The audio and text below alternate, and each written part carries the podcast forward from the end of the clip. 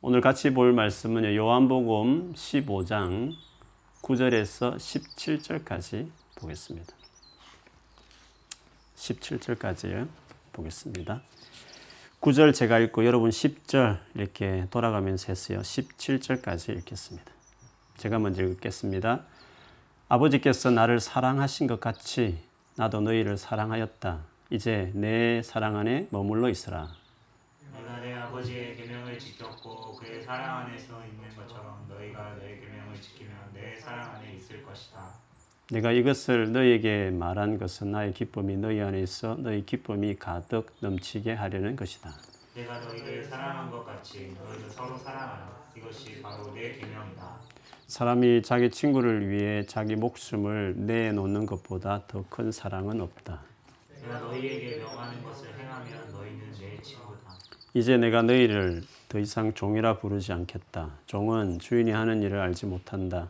방금 전에 나는 너희를 친구라고 불렀다. 왜냐하면 내가 아버지께 들은 것을 다 너희에게 알게 하였기 때문이다. 너희가 나를 택한 것이 아니라 내가 너희를 택하여 세웠다. 그것은 너희가 가서 열매를 맺고 너희 열매가 항상 있게 하기 위해서이다. 그래서 내 이름으로 구하는 것을 무엇이든지 아버지께서 너희에게 주실 것이다. 가. 같이요. 내 계명은 이것이다. 서로 사랑하여라. 아멘. 자, 똑같이 오늘 자기 자신을 향해서 옆에 계신 분이 계시면 우리 믿음을 축복하겠습니다. 하나님 지금 여기 함께 계시니 걱정하지 마시다. 하나님 지금 여기 계시니 걱정하지 맙시다. 아멘.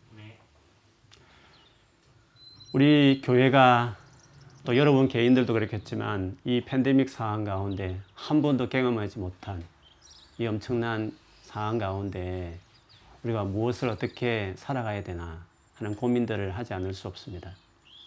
특별히 계속 하나님이 주신 마음들을 나누기는 이럴 때야말로 모든 껍데기들, 그동안 치장했던 덕지덕지 붙었던 것들이 떨어져 나가는 제대로 할 수 없는 어, 이런 시간, 시간에 정말 내 개인과 내 신앙과 교회의 본질이 무엇인지 그걸 알고 세우자 이런 이야기들을 계속 나눠왔습니다.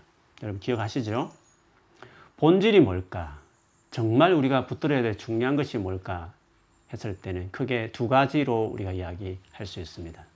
하나는 진짜 살아계신 하나님과 동행하는 삶을 살자. 모든 종교는 문자, 계명 그거 열심히 보고 따라가는 종교지만 우리는 죽었다가 사흘 만에 살아나신 예수님을 믿는 사람들입니다. 그 예수님을 지금 살아계시기 때문에 우리의 믿음과 다른 세상의 모든 종교와 가장 다른 차이는 믿는 그분과 살아있는 지금 현재 이 시간에도 교제하는 것이 되어야 우리 신앙의 본질입니다. 우리 그리스도인다운 삶의 모습이라고 말할 수 있습니다.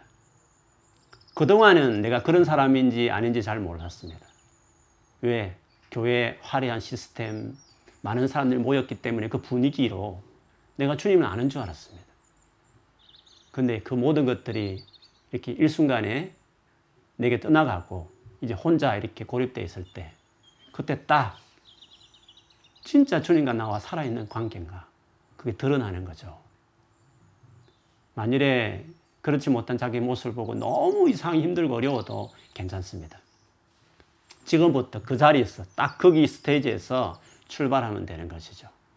그래서 이번에 그리스도인 나의 삶 그리고 우리 교회 진짜 주님과 소통하는 임재가 있는 교회 이번에 세우자 세워보자 이런 가운데서도 풍성하다 정말 주님과 동행하는 기쁨이 있다 그렇게 말할 수 있는 본질을 세우는 기회로 삼자 그렇게 계속 나눠 왔습니다 그게 주님이 제일 중요한 첫째 계명 하나님을 정말 사랑하라고 하는 그 계명을 우리가 순종하고 또 그걸 따라가는 삶으로 우리가 세우는 거죠.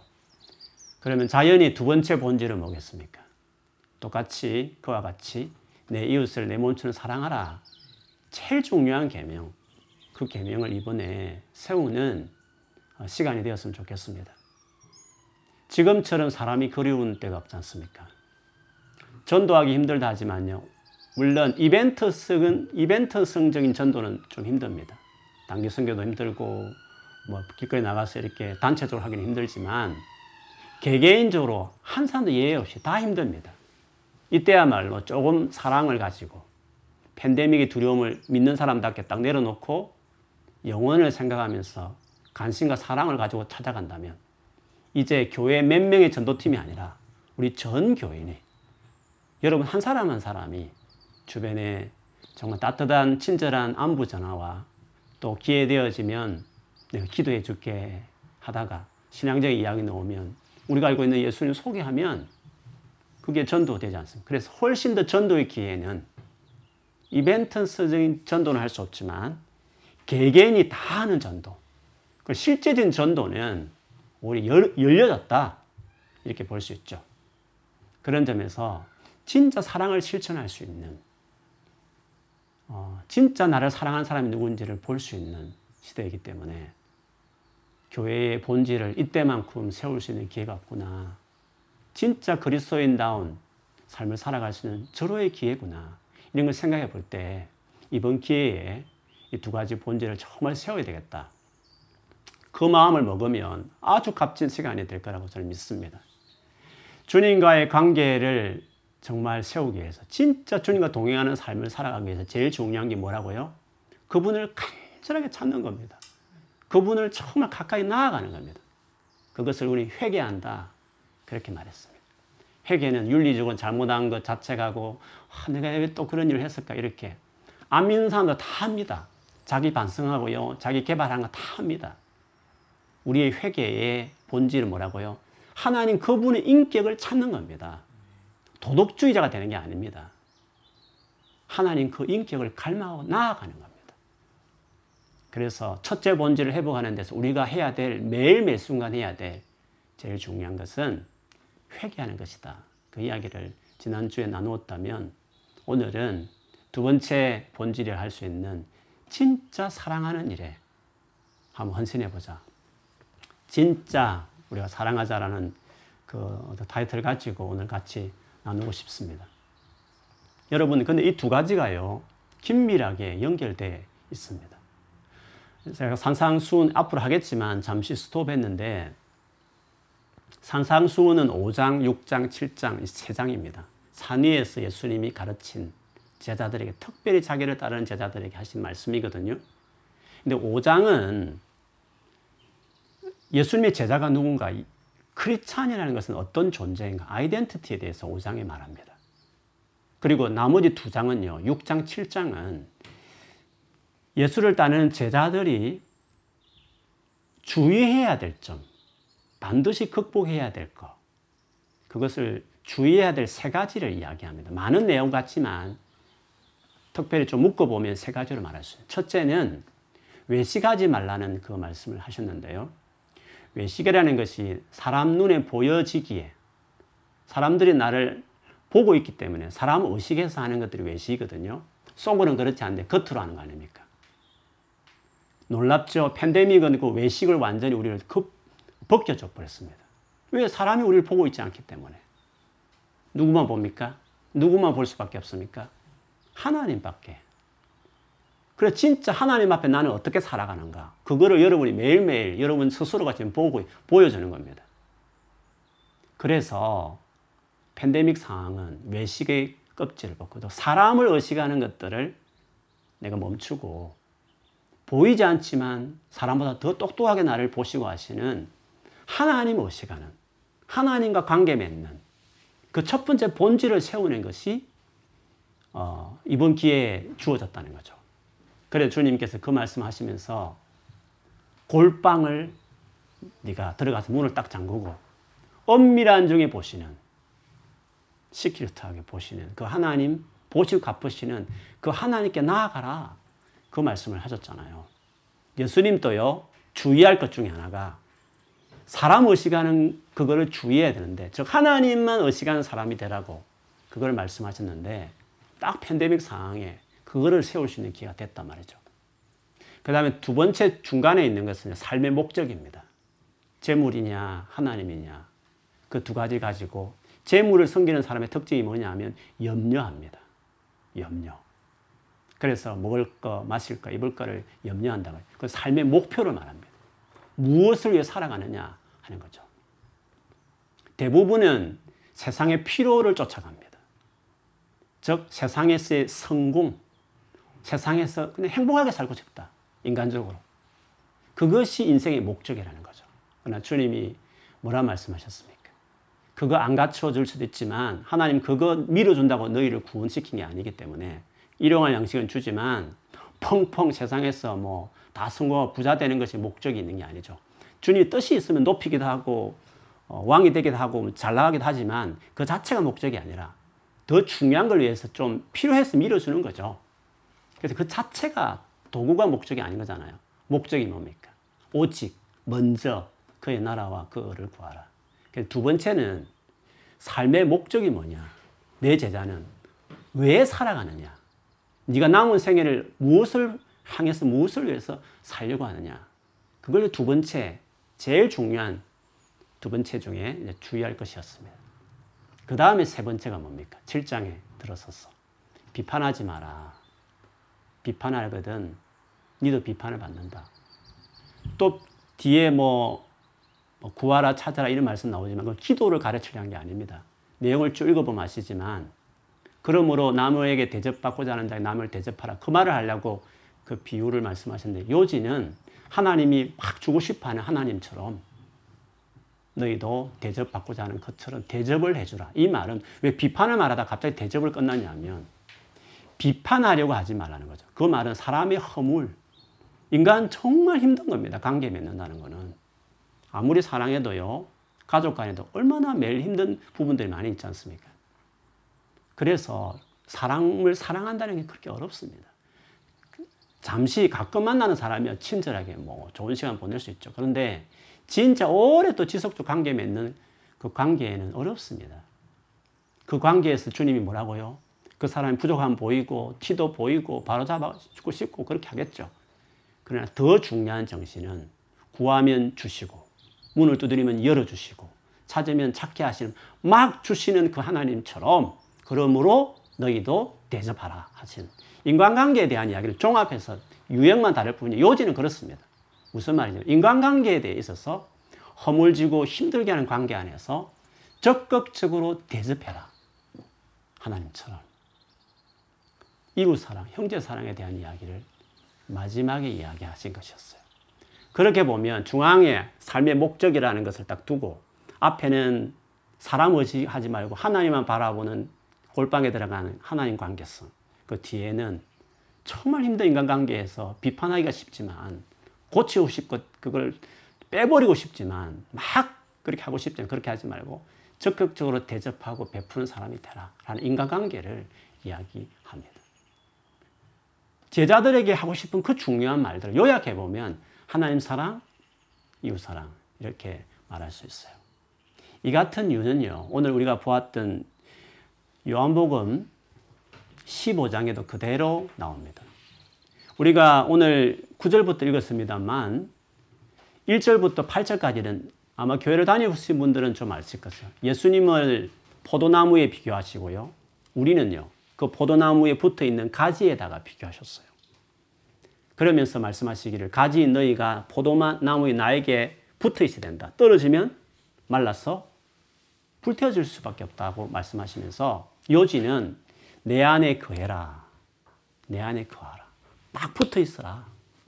열매를 많이 맺는 사람이 될 수 있다. 그 말씀하셨습니다. 뭐죠? 주님과의 관계에 대해서 이야기한 것이었어요. 그러면 그 다음 두 번째 섹션인 오늘 9절부터 17절은 무슨 내용일까요? 서로의 서로를 사랑하라고 하는 말씀의 요지예요. 그래서 오늘 여러분 읽으면서 느꼈겠지만 서로 사랑하라는 말을 주님이 말씀하시고 아예 17절의 결론으로 내 계명은 이것이다. 서로 사랑하여라. 이렇게 포도나무 가지 비유를 맞춰요. 예수님이 그렇게 말씀하셨죠. 내 사랑 안에 거하라. 깊은 나의 사랑 안에 거하기 위해서 주님이 비결을 말씀해 주셨어요. 내가 하나님과 깊은 사랑에 들어간 이유가 있다. 그거는 내가 아버지의 계명을 지켜서 아버지 사랑 안에 그했는데 너희가 내 사랑 안에 거려면 역시 내 계명을 지키라. 근데 그 계명이 뭐라고요? 내가 너희를 사랑한 것처럼 서로 사랑하라. 그 말씀이셨어요. 그렇기 때문에 이 두 가지는 성경 전체의 중요한 맥이요 흐름이라고 말할 수 있고 그래서 우리 크리스찬의 본질 교회의 제일 중요한 본질 그렇게 말할 수 있습니다. 이 두 가지는 어, 일종의 순서입니다. 먼저 주님과 관계가 나오고 그 다음에 형제의 사랑이 나오기 때문에 순서입니다. 여러분 사람 사랑이 참 힘들지 않습니까? 그건 당연합니다. 착함으로 우리가 뭐 친절한 사람, 잘해주는 사람 잘해줄 수 있겠지만 진짜 마음에 상처 주는 사람까지도 잘해주는 성경에 말하는 사랑은 그거거든요. 그 사랑은 우리 힘으로 안 됩니다. 어떻게 해야 됩니까? 주님 관계 안에 주님의 사랑 안에 있어야 가능한 거거든요. 그 첫 번째가 중요합니다. 그래서 주님과의 관계에 헌신하지 않으면 계속 인생 살면서 상처만 계속 받는 겁니다. 왜 사랑할 능력이 없으니까. 계속 상처가 되니까. 그래서 주님 관계에 반드시 어, 올인해야 됩니다. 사랑하면, 주님을 사랑하면 상처받아도 이렇게 치유하는 은혜도 경험합니다. 그래서 자꾸 받아낼 수 있는 여유가 생기기 때문에 다른 사람에 대해서 사랑할 수 있는 여지들이 만들어진 겁니다. 주님이 내 안에 또 인격을 바꾸고 갑니다. 순서입니다. 주님 관계 먼저, 그 다음 이어서 어떻게 된다고요? 형제를 사랑하는 데 나가는 겁니다. 순서이기도 하지만요, 이 두 개는 밀접한 관계가 있습니다. 무슨 말이냐면, 주님을 정말 사랑하는 자는 사랑의 관계가 깊어지면 주님은 사람을 사랑해라. 관계를 자꾸 회복할 것을 말씀합니다. 그거, 그 순종하지 않으면 주님 관계 멈춰버립니다. 포조됩니다. 계속 사람을 사랑하는 부분을 우리 계속 말합니다. 그리고 계속 나아가면 어떻게 될까요? 주님 관계 더 깊어집니다. 깊어지면 또 사랑하게 되고, 사랑하게 되면 주님과 깊어집니다. 이 두 개는 아주 밀접하게 관련이 되어 있다고 말할 수 있습니다. 오늘 서도에 말씀드린 것처럼 네가 형제를 사랑하면, 즉 내 계명을 지키면 내 사랑 안에도 거하게 된다. 이런 말씀하셨잖아요. 주님 관계를 정말 깊이 하기 원하는 사람들이 사람의 신경 안 쓴다. 막 그 변변찮은 사람들 막, 막 그렇게 나무라면서 사람에 대해서 이렇게 수군거리면서 탓하면서 그렇게 한다. 그런, 그렇게 살아가는 사람들 주님 관계가 깊다고 아무리 말이 안들, 뭐 어떤 체험을 했다고 말한들, 뭐 대단한 뭔가 하나님의 놀란 말씀을 들었다고 말한들, 그거 다, 다 헛것입니다. 그냥 체험만 해서 봅니다. 체험이 주님 관계의 전부가 아니거든요. 진짜 인격적인 관계는 주님의 그 성품 안에 들어가는 사람인데 정말 형제를 사랑하는 사람, 보이는 형제를 사랑하지 못하는 사람은 보이지 않는 하나님을 사랑할 수 없다 말했습니다. 이두 개는 같이 가는 것입니다. 그래서 아주 밀접한 관련이 있다는 것을 우리가 늘 어, 잊지 말아야 되겠습니다. 그렇기 때문에 어떤 성도들 가운데는 주님 관계면 충분하다. 뭐 사람들 그렇게 어지하냐 하면서 주님 관계만 충분하지 그렇게 마음에 맞지 않는 그런 교인들과는 애써 관계를 맺을 필요가 없다라고 생각하는 분들이 물론 우리 교회는 없겠지만 대부분 그런 사람들이 의외로 있거든요. 혹시 여러분 가운데 나는 주님 관계만 중요해. 나는 골방을 세울 거야 하면서 주님 관계만 열심히 기도 생활을 이렇게 하지만 지금 현재 교회 안에 있는 내가 관계 맺어야 될 관계에 대해서 소홀히 한다. 그거는 주의 마음이 아닌 겁니다. 주님과의 관계만으로 충분합니다. 네, 맞습니다. 그런데 그 주님이 그 충분한 은혜를 주님이 다이렉트 여러분에게 주시는 것도 있지만 주님이 주는 많은 은혜 가운데 바로 믿는 우리의 가족인 사람을 통해서 하나님이 하나님이 주고 싶은 그 은혜가 사람을 통해 주는 영역도 있다는 걸 알아야 됩니다. 결과적으로 하나님이 다이렉트 주든지 간접 주든지 그게 다 하나님이 주시는 건데 그게 종합이 되어야 그게 충분한 겁니다. 근데 주님과의 관계, 그분과 다이렉트만 내게 은혜 받는다고 생각하는 사람이 있는데 그건 제한적인 겁니다. 하나님의 많은 역사 가운데 하나님이 주신 은혜가 맞지만 사람을 통해서 주시는 그 영역이 있기 때문에 그것을 기억해야 하는 것이죠. 그래서요, 사랑과의 그 형제를 정말 사랑하는 일에 헌신할 때 그때 하나님이 부어준 은혜가 있습니다. 오늘 본문에 보시면 이 놀란 은혜가 어떻게 표현되어 있느냐 하면 16절의 뒤에 가보면 내 이름으로 구하는 것은 무엇이든지 아버지께서 너희에게 줄 것이다 했습니다. 놀랍지 않습니까? 세 계명, 네 계명이 서로 사랑하는 일에 헌신할 때 하나님과 관계에 놀라는 게 일어납니다. 무엇이든지 구하면 다 주신다니까 놀랍지 않습니까? 근데 전반부, 즉 주님과의 관계를 강조했던 1절부터 8절 안에 보면 똑같은 내용이 있습니다. 7절에 가보시면 너희가 내 안에 있고 내 말이 너희 안에 있으면 주님과 관계를 말하는 거지 않습니까? 그럼 뭐라고 말하습니까 무엇이든지 원하는 대로 구하여라. 그리하면 너희에게 이루어질 것이다. 보세요. 주님 관계에 헌신할 때 임하는 놀란 은혜가 형제를 사랑하는 헌신할 때 똑같이 일어나는 것으로 같이 동일하게 말하는 겁니다. 그렇기 때문에 이 두 개는 밀접하게 관련되어 있다는 것을 이처럼 이야기합니다. 그렇기 때문에 이 둘이 같이 붙었을 때 작품을 본다면 완전한 작품이 되는 겁니다. 이런 예는요, 창세기 2장 가보면 아담이 하나님의 형상으로 먼저 지원받았지 않습니까? 하와가 지어기 전에. 그때 아담은 어떻습니까? 타락하지 않았습니다. 그리고 하나님 관계 어땠습니까? 완전했습니다. 하나님과 친밀한 교제. 하나님과 완전한 연합. 우리가 지금 그렇게 바라는 주님과 정말 함께하는, 동행하는 그런 삶을 아담이 살았습니다. 그런데 그때는 또 죄도 짓지 않았으니까 인격적으로 얼마나 성숙했습니까? 어렵고 깨끗하고 그랬지 않습니까? 근데 하나님 뭐라고 말씀하지 않습니까? 혼자 있는 것이 좋지 않다고 말했습니다. 하나님 관계만으로는, 즉, 다이렉트적인 하나님 관계만으로는 불충분하다. 그 뜻입니다. 하나님 관계만 있으면 된다고 하는 말이 그게 다이렉트를 무시한 하나님 관계만을 강조하는 말이라면 사람 필요 없어. 주님과 나만 열심히 기도하고 하면 돼. 이런 식으로 생각하는 것이라면 그건 잘못됐단 말입니다. 하나님 스스로 그렇게 말했습니다. 죄 짓기 전에 아담, 얼마나 깊은 긴밀한 관계를 가졌지 않습니까? 인간은 나만, 나와 너만의 관계로만 있는 것으로는 좋지 않다. 뭔가 결함이 있다. 부족함이 있다. 말씀하셨어요. 그래서 하나님 뭐라고 하셨습니까? 하와를 지어주지 않습니까? 완전한 연합. 아담에게서 나온 그 갈비뼈로 연합하는 그때 완성이 되는 것입니다.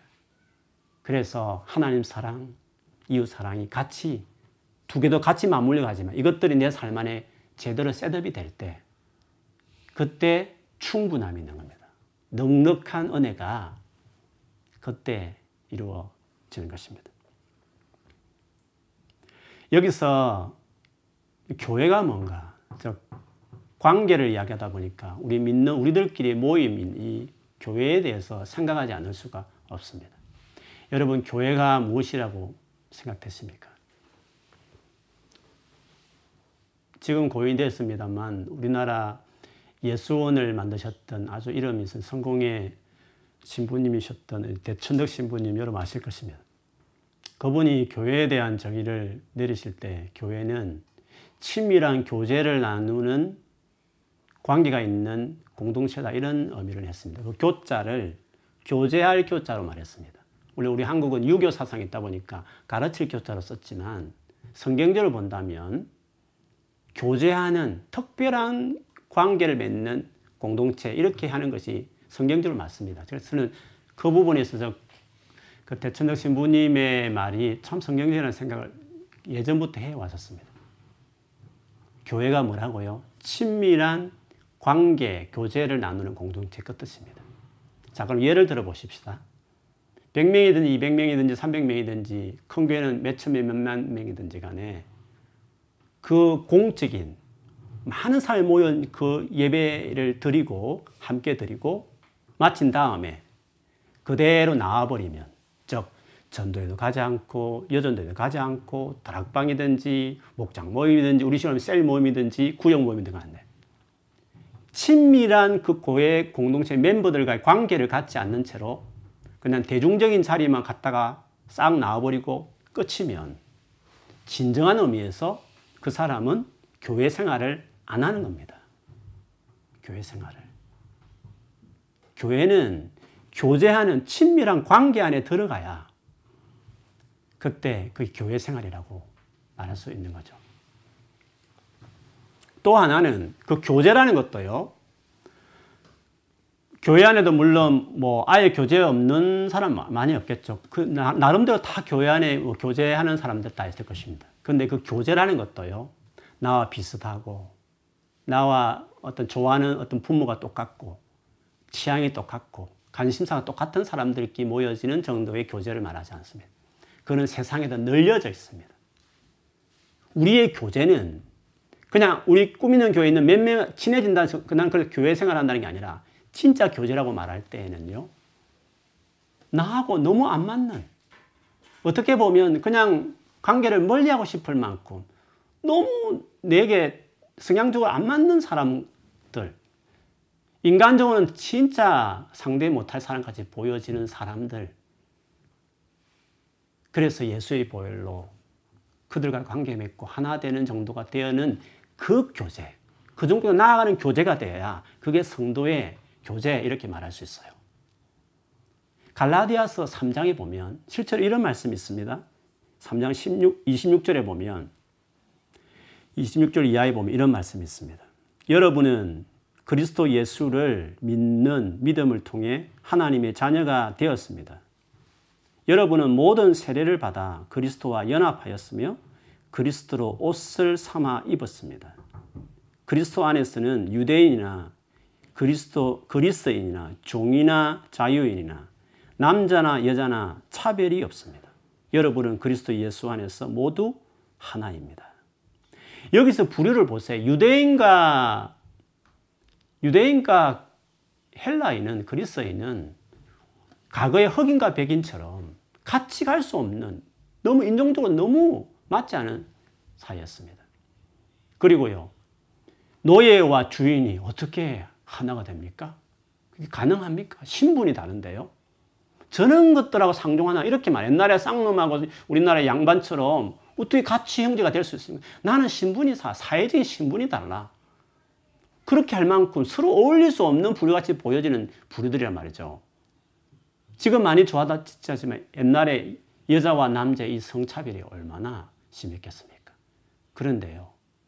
그 차이, 인간들은 도무지 하나 될 수 없는 관계들이 그리스도 예수 안에서 하나를 이루어 그 관계 안에 그런 자들과 같이 교제하는 그것을 교회라고 말합니다.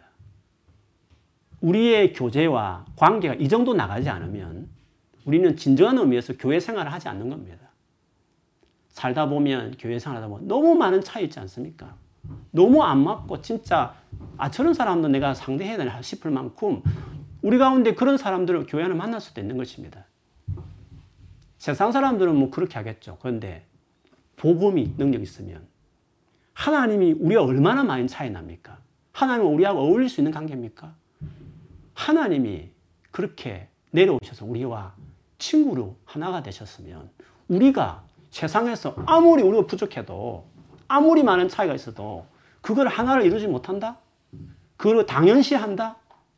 도대체 그게 어떻게 예수 믿는 사람의 생각일 수 있습니까? 그래서 진짜 교회는 진짜 친밀한 관계를 맺는데 그 관계 맺는 대상은 어디까지 가야 되느냐? 신약 시대에 바울이 말하듯이 이런 관계를 나아가는 것이 그게 교회다. 사랑이라 할 때는 그 정도 나가는 것을 사랑이다. 이렇게 이야기하는 것입니다.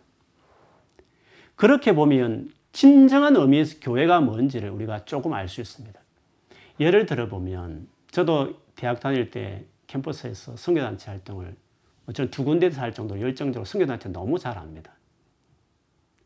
우리 런던에는 뭐 특별한 선교단체는 뭐 우리 한국 한인들은 없지만 우리 캠퍼스 기도 모임이나 자발적 모임 모임 있습니다.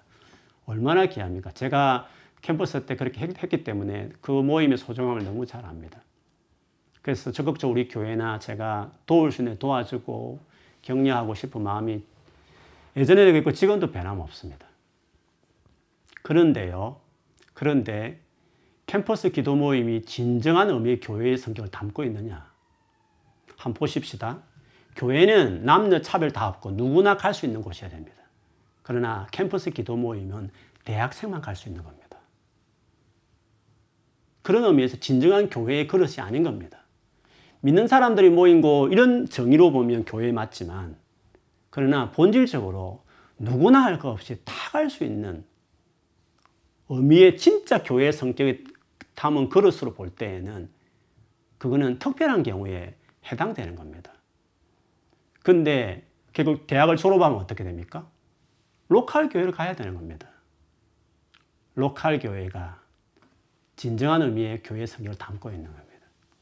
캠퍼스에서 비슷한 부류의 사람들이 모여서 그것도 너무 말씀과 기도를 사모해서 교제하고 싶은 모인 공통 부모들이 있기 때문에 교회에 그냥 이런저런 전혀 신앙적인 기도 생활 말씀도 관심이 없는 청년들이 모여 있는 교회 생활보다는 훨씬 뜨겁겠죠. 가면 더 은혜도 되겠죠. 힘도 내겠죠. 그래서 그 캠퍼스 기도 모임이 내 교회다. 자기가 속한 로컬 교회는 등한히 하면서 캠퍼스 기도 모임이 자기의 진정한 교회다라고 생각하는 사람들은 다시 배워야 하는 겁니다. 그래서 교회가 뭐냐 했을 때는 나와 성격이 다르고 정말 내 취향이 아니고 신앙적인 뭐도 안 맞지만 그래서 제가 캠퍼스 활동을 많이 했지만 저는 철저히 local 교회를 그래서 사랑하는 마음이 제 옛날부터 있었습니다. 주님이 얼마나 local 교회를 성경에 나오는 모든 교회는 다 local 교회였습니다. 문제 많고 별별 사람이 많고 손가락질 받을 비난받을 말이 계속 일어나는 그 교회. 그래서 바울이 그 교회를 괴로워하고 해산한 수고를 한다면서까지 그 교회를 위해서 노동했던 그 태도가 그게 교회를 향한 참 마음이죠.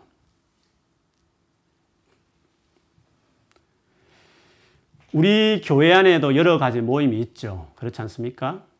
뭐, 팀 모임도 있고, 또 계속 일어나는 우리 클럽도 있고, 다 있습니다. 그런데 그 모임이 진정한 교회의 성격을 담고 있습니까? 어떤 비슷한 성격과 어떤 사역에 어떤 하고 싶은 그 은사나 이런 것들이 공통부모가 있는 사람들끼리 모인 것입니다. 그러면 우리 교회 안에서 진짜 교회다운 성격을 담고 있는 모임이 있다고 하면 뭘까요? 셀 모임입니다.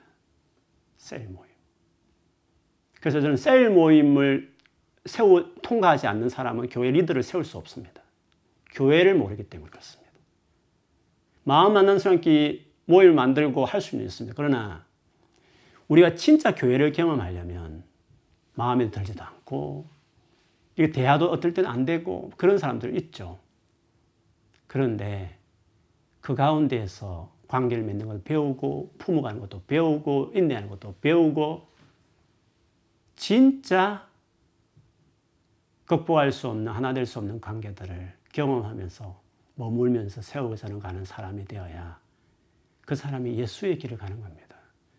그 사람이 교회를 경험하는 겁니다. 그래서 두 가지 본질, 즉 하나님 사랑 그리고 이웃 사랑, 특별히 형제 사랑 멀리 나가기 전에 교회 안에서부터 사랑을 실천해야 되는데 그 이웃 사랑의 먼저 연습 장소인 교회 안에서 형제 사랑 이 두 가지를 그대로 담고 있는 우리 우리 교회의 활동이 있다면 자리가 있다면 예배고 셀 모임인 것입니다. 그래서 이번 팬데믹 상황 가운데 우리 교회적으로 볼 때요. 여러분 어디 가든지 교회 생활을 할 거 아닙니까? 우리 꿈 있는 교단이지만 또 일정하게 또 돌아가면 한국 교회 가든지 여러분 고향 교회를 가든지 하실 거 아닙니까? 그러면 교회 생활을 할때 이 두 가지 본질을 교회 내에서 살린다고 할 때는 딱 두 가지 영역을 집중해야 되는 겁니다. 그 다음에 그 외에는 서타이틀입니다. 그것이 되어지면 그 다음에 가는 겁니다. 첫 번째 뭡니까? 예배입니다. 하나님 그분만을 바라보고 우리가 인조하기 위해서 우리 은혜 받기 위해서 예배 드립니까? 물론 하나님이 그렇게 하시죠. 그러나 하나님께 드리는 겁니다. 우리를 구원하신 하나님 위해서. 우리를 위해 생명 바치신 그분 위해서 찬양도 소리 내어서 드리고 물질도 드리고 마음도 드리고 내 힘든 삶도 다 맡기며 드리는 하나님께 바치는 하나님을 기쁘시게 하는 게 예배의 근본 아닙니까? 나 자신을 위해서 예배하는 거 아니지 않습니까? 그래서 하나님을 사랑해서 하나님 위해서 자기를 헌신하는 것이 그 활동이 뭡니까? 예배입니다. 성경부 어떤 성도를 돕는 겁니다. 구제 어떤 힘든 사람 위해서 하는 것입니다. 성교 어떤 안 믿는 분들 위해서 우리가 하는 것입니다. 하나님을 위한 일이지만 직접적으로 하나님을 위해서 하는 액티비티는 예배입니다. 예배가 안 돼 있으면서 다른 활동을 한다고요? 그게 순 거짓말입니다. 그래서 예배가 하나님 관계에서 중요한 하나 행인데 예배가 그래 세워져야 되는 겁니다.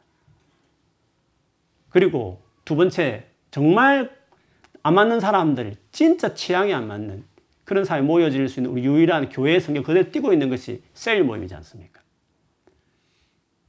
그 두 가지 이 모임이 우리 삶 안에 구축되어 있습니다.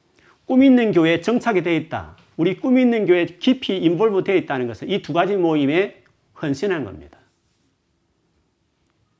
그런데 진짜 교회 생활이 안 돼 있거나 믿음이 허약한 분들은 딱 두 가지가 허약한 겁니다. 다른 거는 다 잘하는데 예배가 일단 안 되는 겁니다.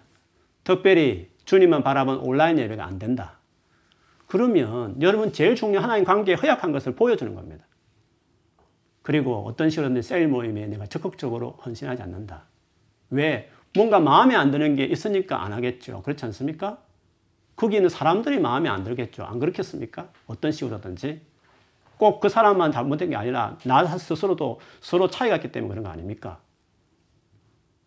그래서 예배와 셀 모임에 헌신하는 것이 본질을 살리는 겁니다. 그래서 이 팬데믹 가운데 우리 교회가 본질을 회복하자 할 때는 딱 두 개의 포커스를 많이 주는 겁니다. 우리 개개인이 저를 비롯해서 온라인 상이지만 진짜 하나님 임재를 경험하는 내가 혼자 이 방에 있지만 딱 세수하고 딱 온 마음을 정성을 다해서 집중하면서 하나님 한 분 바라보면서 내 그분 앞에 오늘 드린다. 내가 오늘 하나님의 마음을 다 들어 마음을 다한다. 그 마음으로 하나님 한 분 바라보고 예배하는 예배자로 점점 세워가는 일을 헌신해야 되는 겁니다.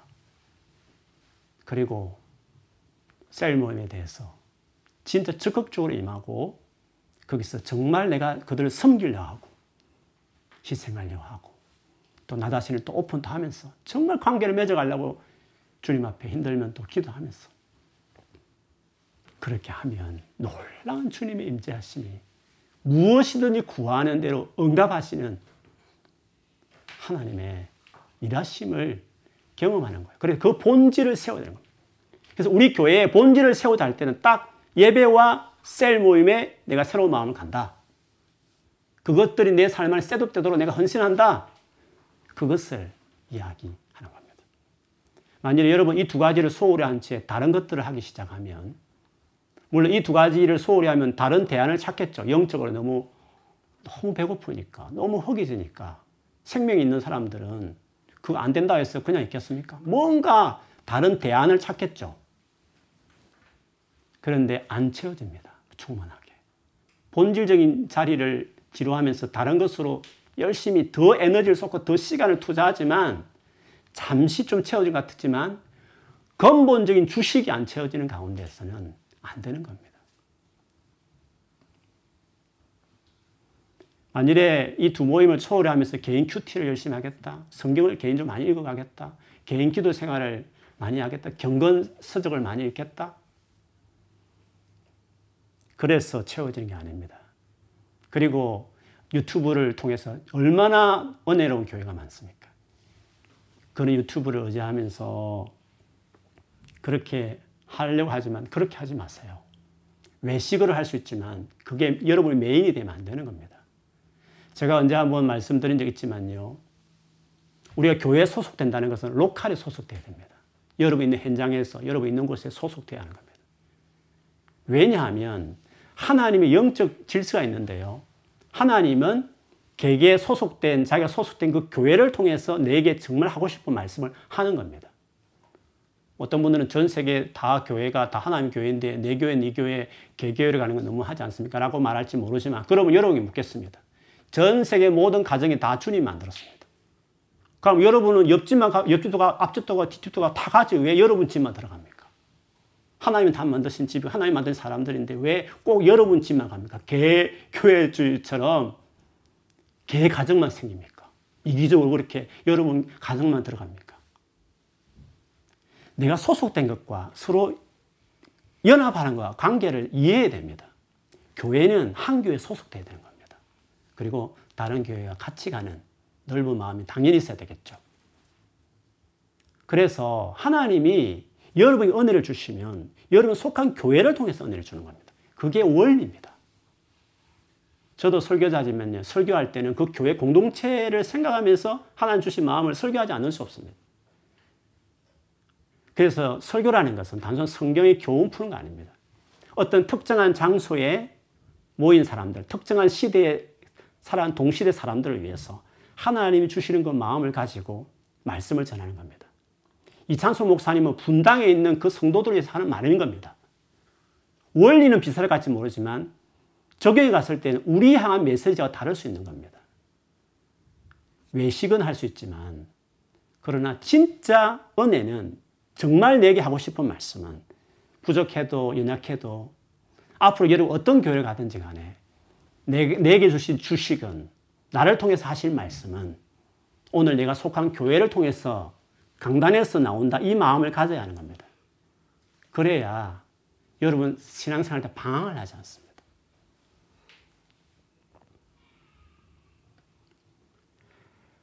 성도의 교제도 그렇습니다. 교회 안에서 중요한 그 힘들게 보이는 그 관계 안에서 셀 모임 같이 진짜 교회 성격을 띠고 있는 그 모임에서 교제를 이루어내겠다고 해야지 다른 것으로 가거나 아니면 아예 교회 밖으로 뭐 직장 선교회든지 아니면 선교단체든지 간에 그것이 서브타이틀 붙으면 훨씬 더 신의져 있는 걸 맞습니다. 그러나 대체하듯이 그런 자질을 찾기 시작하면 방황합니다. 반드시 영적 고갈이 옵니다. 그리고 단단하지 않습니다. 그렇기 때문에 진짜 교회를 세우고 서로를 사랑한다는 마음이 무엇인지를 교회관이 분명해야 되는 것입니다. 이 집 저집 방문하면서 돌아다니는 방랑자 같은 신앙생활 하면 안 되는 겁니다. 그리고 여기도 무슬림 국가도 아니고 공산 국가도 아닌데 혼자서 집에서 그냥 예배한다. 그것도 옳지 않습니다. 바울은 위대한 바울은 어디 가든지 로컬 교회를 세웠습니다.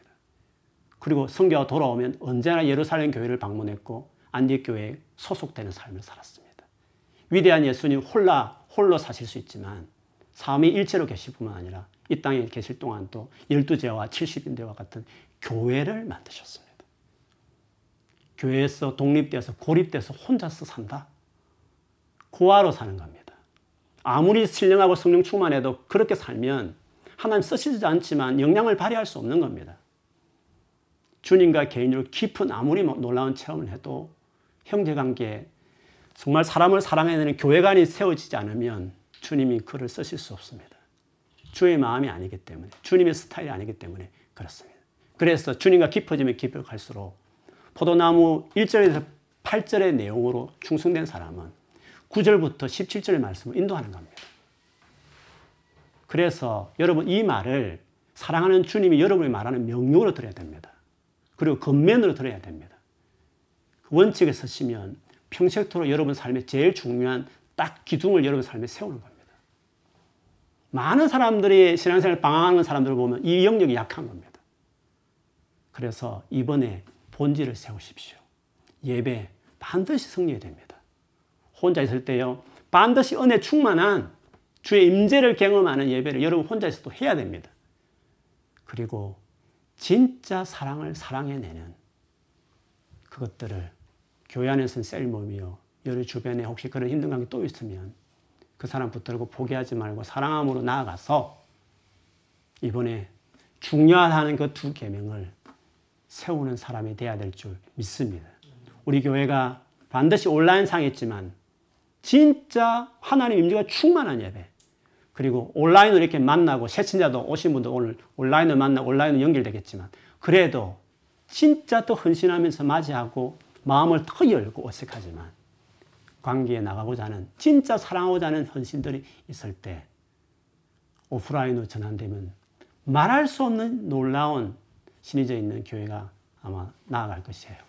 그래서 이번에 반드시 두 본질을 세워야 될 것입니다. 우리가 그렇게 하기를 바랍니다. 여러분 그렇게 했으면 좋겠습니다. 한번 그렇게 마음 먹었고 제가 앞장설 테니까 여러분 같이 하셔서 진짜 런던에서 건강한 교회, 본질이 강력하게 셋업된 교회 세워가는 일에 다 같이 앞으로 나아가는 저와 여러분 되기를 주 이름으로 축원합니다. 그렇게 살아가는 여러분 되기를 주 예수 이름으로 축원합니다. 아멘. 우리 같이 한번 오늘 말씀 생각하면서 우리 같이 한번 기도하겠습니다.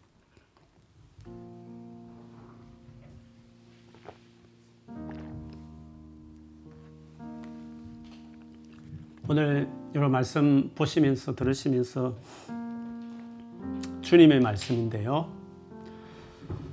어, 나는 얼마나 사람을 사랑해야 하는가, 나는 얼마나 관계에 헌신한 사람인가 한 것을 한번 돌아보십시오.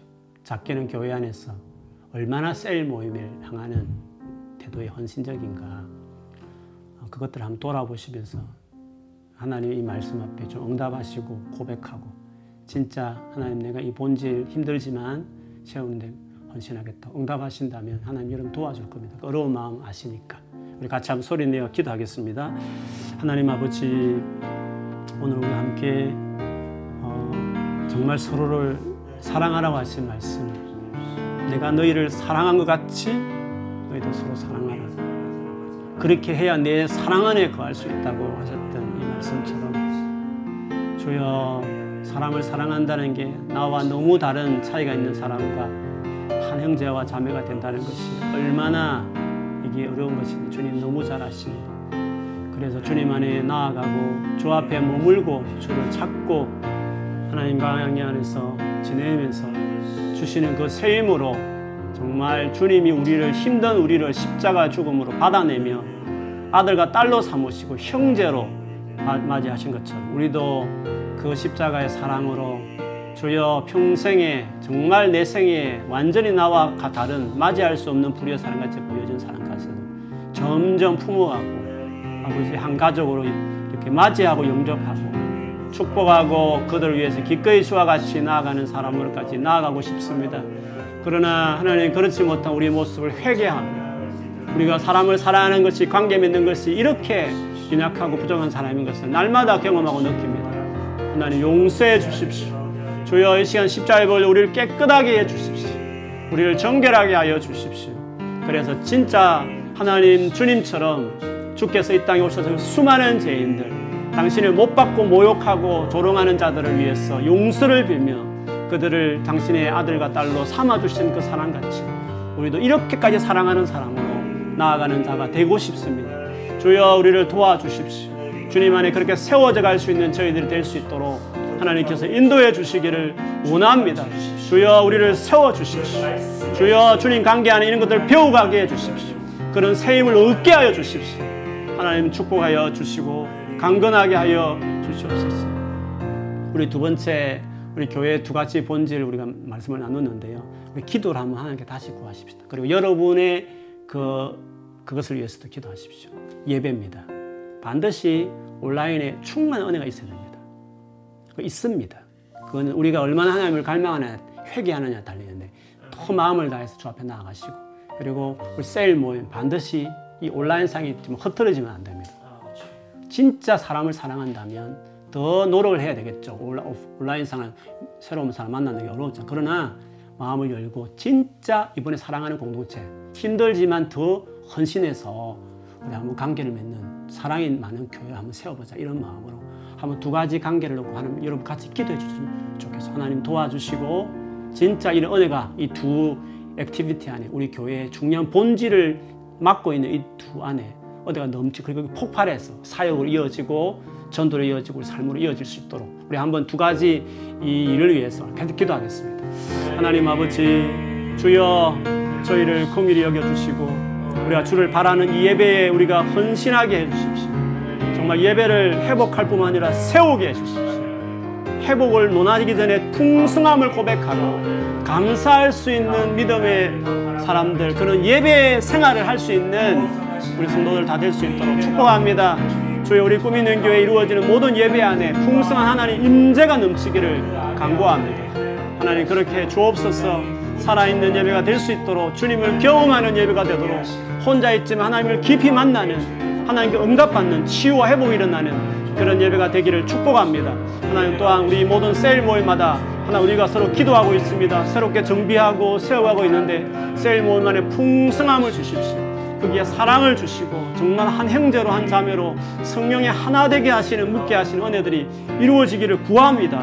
성령님 하나 되게 하여 주옵소서. 이런 오프라인 성에 있지만 온라인의 가운데도 불구하고 오프라인 못지않은 끈끈함과 하나됨들이 이루어지는 그런 일들이 일어날 수 있도록 도와주십시오. 각 셀마다 이런 은혜가 있게 해주십시오. 또 새가족도 오시지만 낯설 수 있지만 오히려 정말 이 가운데 성령의 하나 되게 하시는 은혜들이 있어서 마음을 열고 더 다가가고 엮여지고 하나 되어지고 연결되어지는 은혜들이 넘치는 하나님 그런 교회가 될 수 있도록 하나님 축복하여 주시옵소서. 그리고 오늘 마지막으로 어, 예배하고 돌아가는 우리 지체에 있어서 축복하겠습니다. 우리 박혜진 셀의 용준이 있습니다. 런던 생활 마무리하고 독일로 공부하러 가는데요. 어, 거기 가서도 하나님과 동행할 수 있도록 그리고 거기서도 예배자로 살아갈 수 있도록 한번 독일로 다시 떠나는 공부하러 떠나는 용준이 위해서 우리 같이 소리내 기도하겠습니다. 하나님 아버지 우리 사랑하는 용준이 또 오랫도록 저희 교회에서 함께 신앙생활하다가 이제 아버지 독일로 다시 더 어, 깊이 더 많은 공부 위해서 독일로 떠납니다. 하나님께서 동행해 주시고 거기 가서도 주님과 동행하며 오히려 하나님을 깊이 알아가는 은혜들이 독일에 더 있도록 그 안에서 있도록 축복합니다. 거기서 좋은 공동체 연결될 수 있도록 축복합니다. 뿐만 아니라 하나님 아버지 정말 주님 앞에 예배하는 자를 거기서도 주님 앞에 나아가 영광 돌리는 예배를 소홀하지 않고 지키고 헌신하는 귀한 아들 될 수 있도록 하나님 축복해 주시고 은혜를 베풀어 주시옵소서 함께해 주시옵소서 하나님 아버지 정말 이번 팬데믹 상황 가운데서 많은 껍데기들을 벗기고 많은 잡다한 것들을 스톱시킨 이때에 가장 중요한 다 많이 무너졌지만 진작에 세워야 될 때 중요한 두 가지 하나님 관계를 깊이 또 풍성하게 살아있는 관계로 맺어가는 그런 기회로 이번 다 보낼 수 있도록 우리 교회를 축복해 주옵소서. 뿐만 아니라 정말 사람을 사랑하는 정말 헌신하고 애써서 마음을 열고 다가가는 아버지 그 관계 맺는 주님이 내가 너희를 사랑한 것처럼 그렇게 사랑하라 한이 사랑을 실천하는 기회로 삼게 해 주옵소서. 그래서 우리 교회가 팬데믹 상황 가운데 진짜 본질이 강하게 구축되고 세워져서 진짜 하나님이 오늘 말씀처럼 무엇을 구하든지 응답이 일어나는 놀란 기적이 있는 교회로 든든히 쓸수 있도록 축복해 주옵소서. 우리 용준이 오늘 예배하고 이제 독일을 갑니다. 변함없이 거기서도 주와 동행하고 예배 자리를 끝까지 사수하고 지키며 주 앞에 머무는 아들 되도록 축복하여 주옵소서. 오늘 처음 예배하는 분들 축복합니다.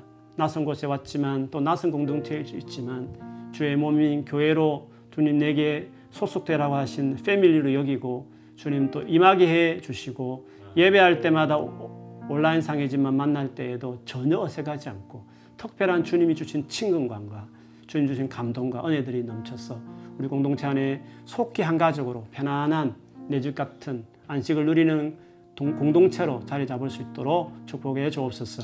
오늘도 드려지는 모든 예물들마다 하나님 기뻐 받아 주옵소서. 더 드리게 하시고 더 우리 인생까지 다 드려 주의 앞에 헌신하는 우리 모두가 되도록 축복해 주옵소서. 이제는 우리 주 예수 그리스도의 은혜와 하나님 아버지의 말로 닿을 수 없는 그 크고 놀라우신 사랑과 성령께서 임하여 우리와 교통하시고 우리를 붙들고 인도하시는 신실한 손길이 주님을 사랑하는 일에 또 내 형제를 주님처럼 주님 우리를 사랑하실 때 사랑하는 일에 헌신함으로 정말 무엇을 구하든 응답받는 놀란 하나님의 역사하심을 두고두고 경험하며 살아가기를 소망하고 또 그렇게 헌신하고 그렇게 또 회개하며 하나님 앞에 다짐하고 돌아가는 한 주간을 시작하는 사랑하는 성도들에게 지금부터 영원토록 함께할지어다. 아멘.